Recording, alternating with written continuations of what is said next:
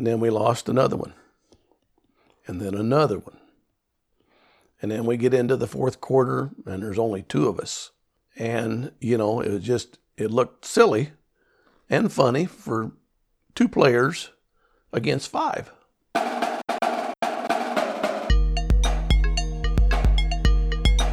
Welcome to Deviate with Rolf Potts, where I talk with experts, public figures, and interesting people about fascinating topics that meander off topic. Today, since March Madness is about to tip off, I'm going to share a weird and wonderful basketball story. Before I do that, though, a little self promotion. I have a new book out. It's called Souvenir, and it blends history, psychology, and personal memoir to explore how the things we collect in our travels and in life help us make sense of the world and our place in it. This book is part of Bloomsbury's Object Lessons series of short books about the hidden lives of ordinary things. You can ask for it at your local bookstore or search for it online under my name. I have a number of links to it at rolfpotts.com slash books. Okay, so the weird basketball story. It happened more than 50 years ago in 1964 in my home state of Kansas.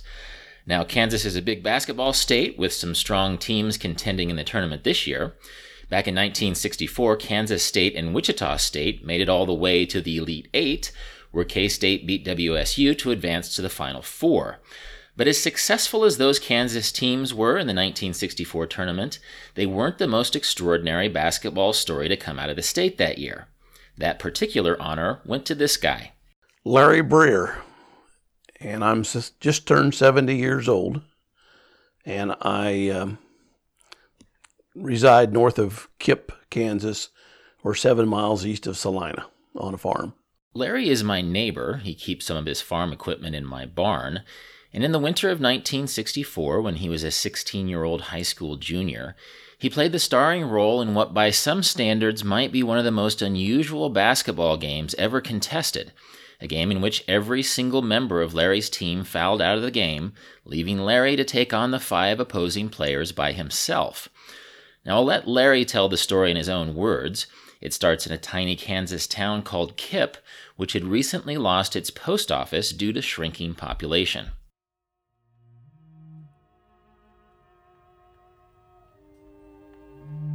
It did have a grocery store, and uh, it did have a, a, uh, a working uh, uh, grain elevator uh, and a mill that uh, would make grain for you.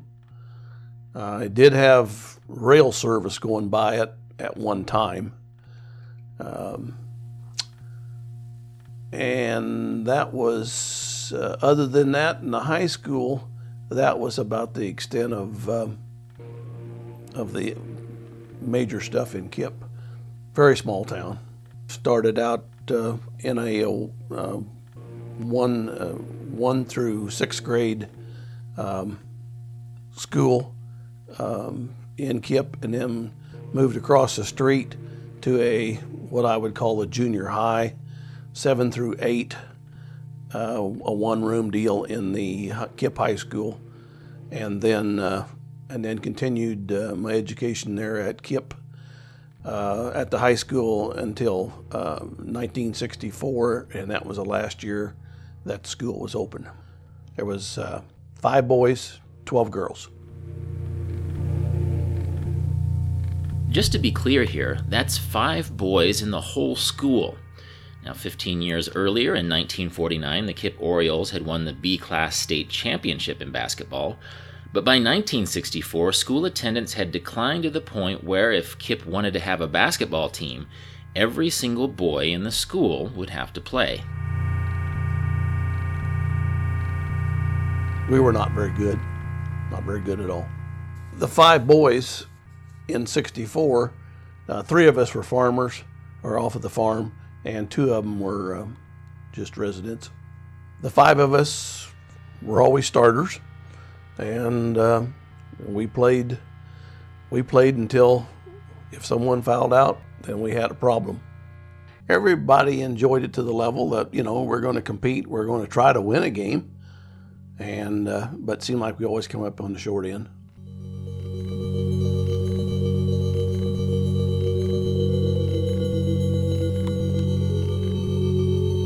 Kipp's basketball team didn't compete in a formal sports league, but they played games against other small schools in the area, schools like Assaria and Gypsum. And on the night of January 28, 1964, Kipp was scheduled to play the Aurora Eagles, a team from another small farm town about 50 miles to the north. By that point in the season, the Kipp Orioles had yet to win a game, but on this cold Tuesday night, it just so happened to be homecoming, and Kip's gym was decked in the school colors, blue and orange, and it felt like everyone in town was in attendance.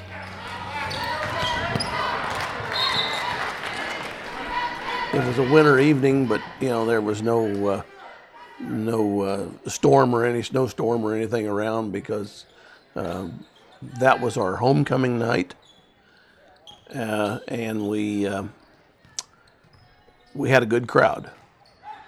It was uh, country people, country farmers, uh, and a few townspeople, and um, and parents, of course. And I would guess, I would guess there was, uh, from what I can remember, maybe 300 people there. It was one of the one of the better nights uh, for attendance.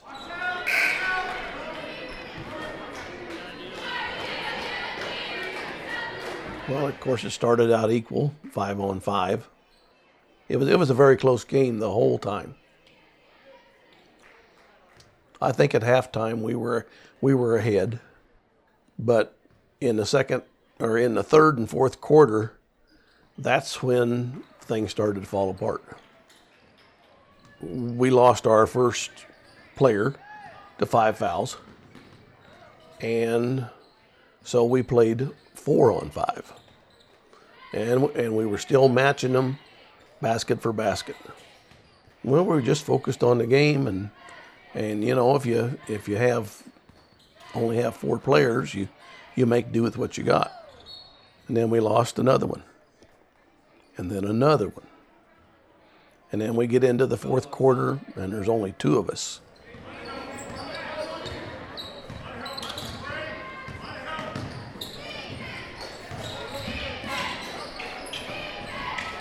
Well, I, I think it, it got it got kind of funny because they would not pull a matching player off the court. I mean, they kept five out there all the time. And, you know, it was just, it looked silly and funny for two players against five. I, I don't remember the refs being that aggressive, but, um, you know, or, or that tough on us, I mean. And, and uh, you know, I think, I think we had to drive being we was so close and stayed so close to them that uh, we were aggressive enough to, to to try to beat them with two on five. But the crowd, I remember the crowd um, being quite loud, uh, especially as it got down to three on five and then two on five it was a you know it was that was a good support for Gail and I. And uh, he and I played and and still matched him bucket for bucket. And uh, and then he finally fouled out.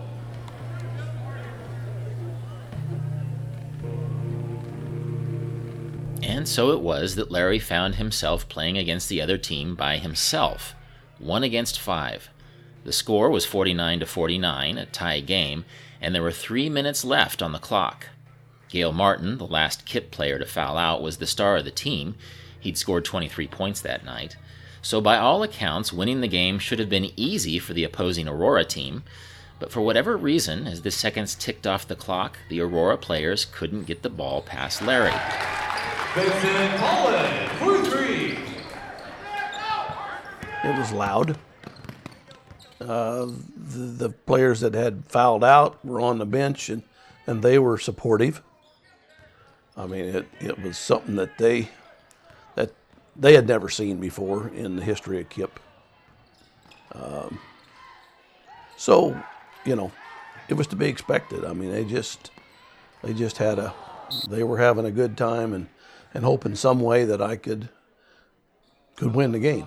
by myself, which Vincent Paulin.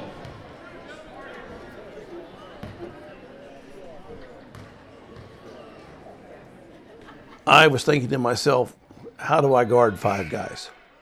I remember Aurora setting up a perimeter, half perim, uh, you know, five guys standing in a half circle, and they threw the ball back and forth, you know, dump, dump, and I was in the middle, trying to watch all five or watch where the ball went, and uh, my only thought was if I could intercept a throw, a pass, then and hopefully get the other end, either get fouled or make a basket, well, we'd be tied again.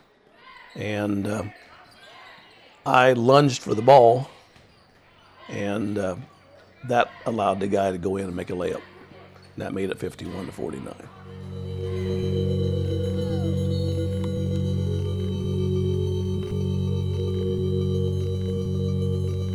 By this time, Larry had held off the other team's players for 2 minutes and 45 seconds.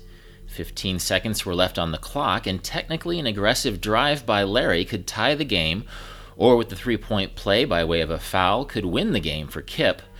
But this is where things get weird, since nobody knew whether or not, by the rules of basketball, it was legal for Larry to throw the ball into himself when he didn't have any teammates on the court.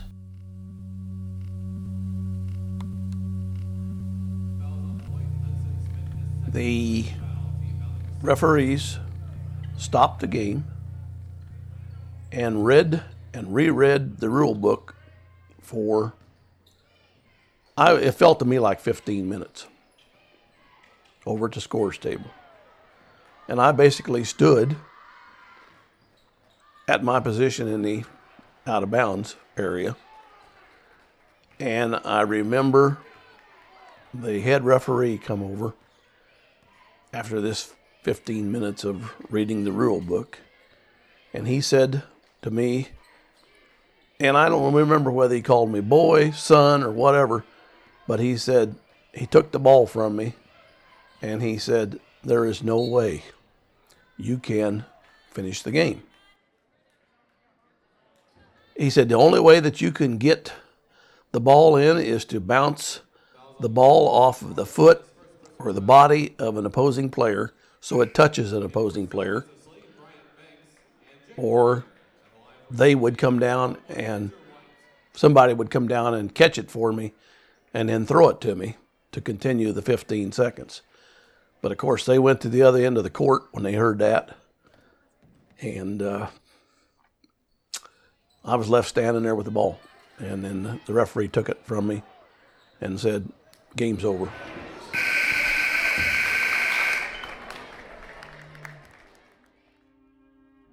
The only thing that I can think of later on in, in time was I could have rolled it, but they would have they would have met the ball probably at the same time I would have if I'd run and caught it up and caught up with it.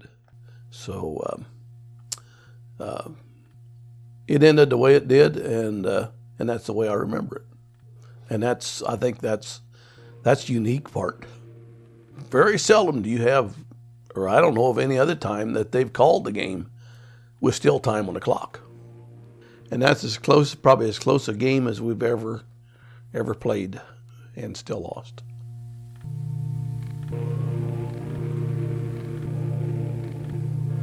And so it ended, on the verge of a possible miracle, with a note of anticlimax. Had this game been played in 2018, of course, the weird ending to this weird game would have immediately gone viral on the strength of 300 smartphone videos. But in 1964, there wasn't even a newspaper reporter at the game. Still, for some reason, and nobody is quite sure how or why, Larry's basketball feat went viral anyway. Somebody must have made a phone call because that night the story of the Kipp Kansas 1 on 5 basketball game made the TV news in Wichita, 75 miles away. And the following day, the newspaper in Salina, which is the closest city of size to Kipp, compared Larry to General George Custer at the Battle of Little Bighorn.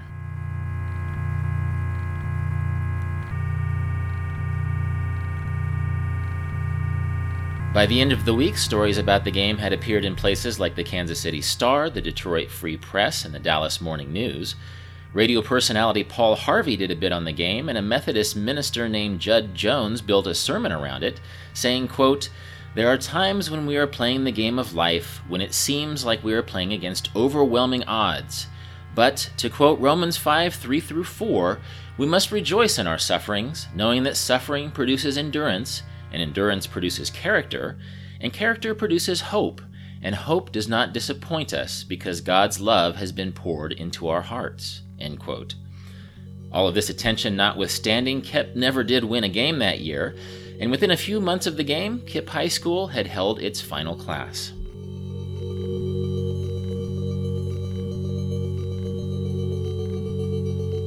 I mean, with 17 kids, they closed it the next year. We consolidated, and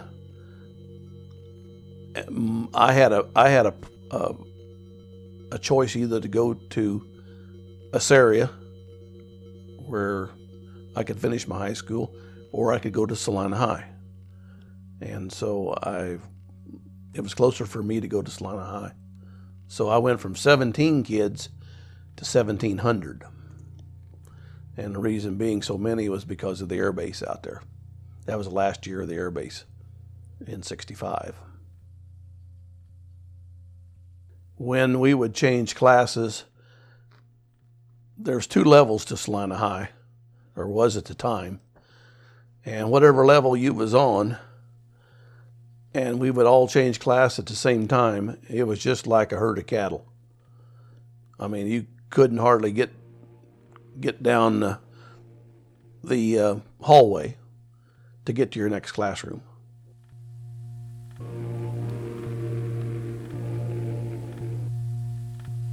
As for the next chapter in Larry's sports career, well, there isn't one. He didn't go out for basketball at Salina High, and the story of his one against five basketball feat might have eventually been forgotten were it not for one famous fictional detective.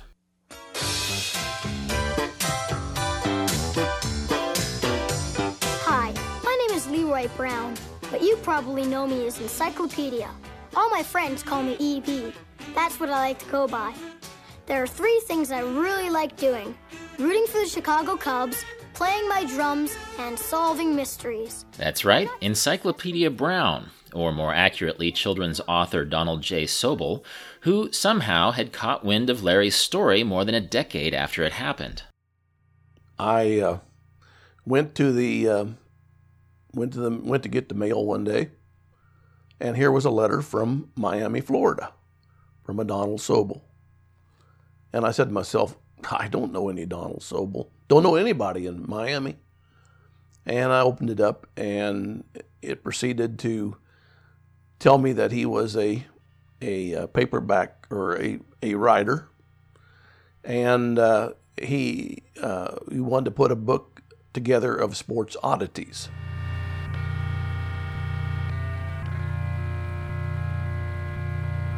And that's actually how the story found me.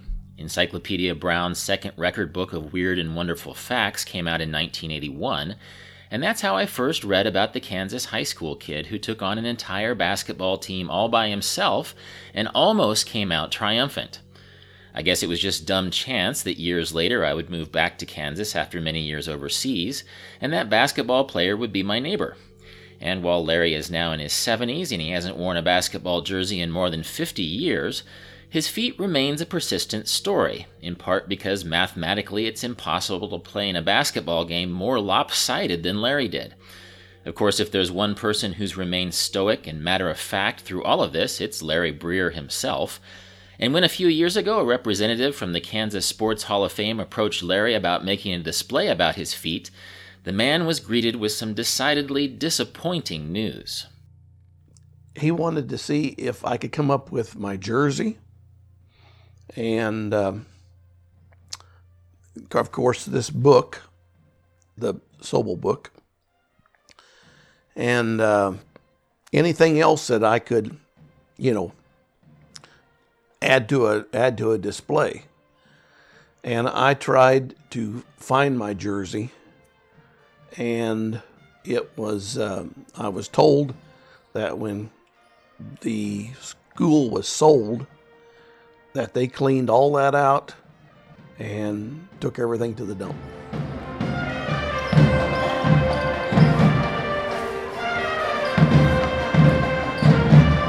This has been Deviate with Rolf Potts. You're listening to the pep band from southeast of Saline School, where kids from Kipp, Kansas now compete alongside classmates from Gypsum and Assaria.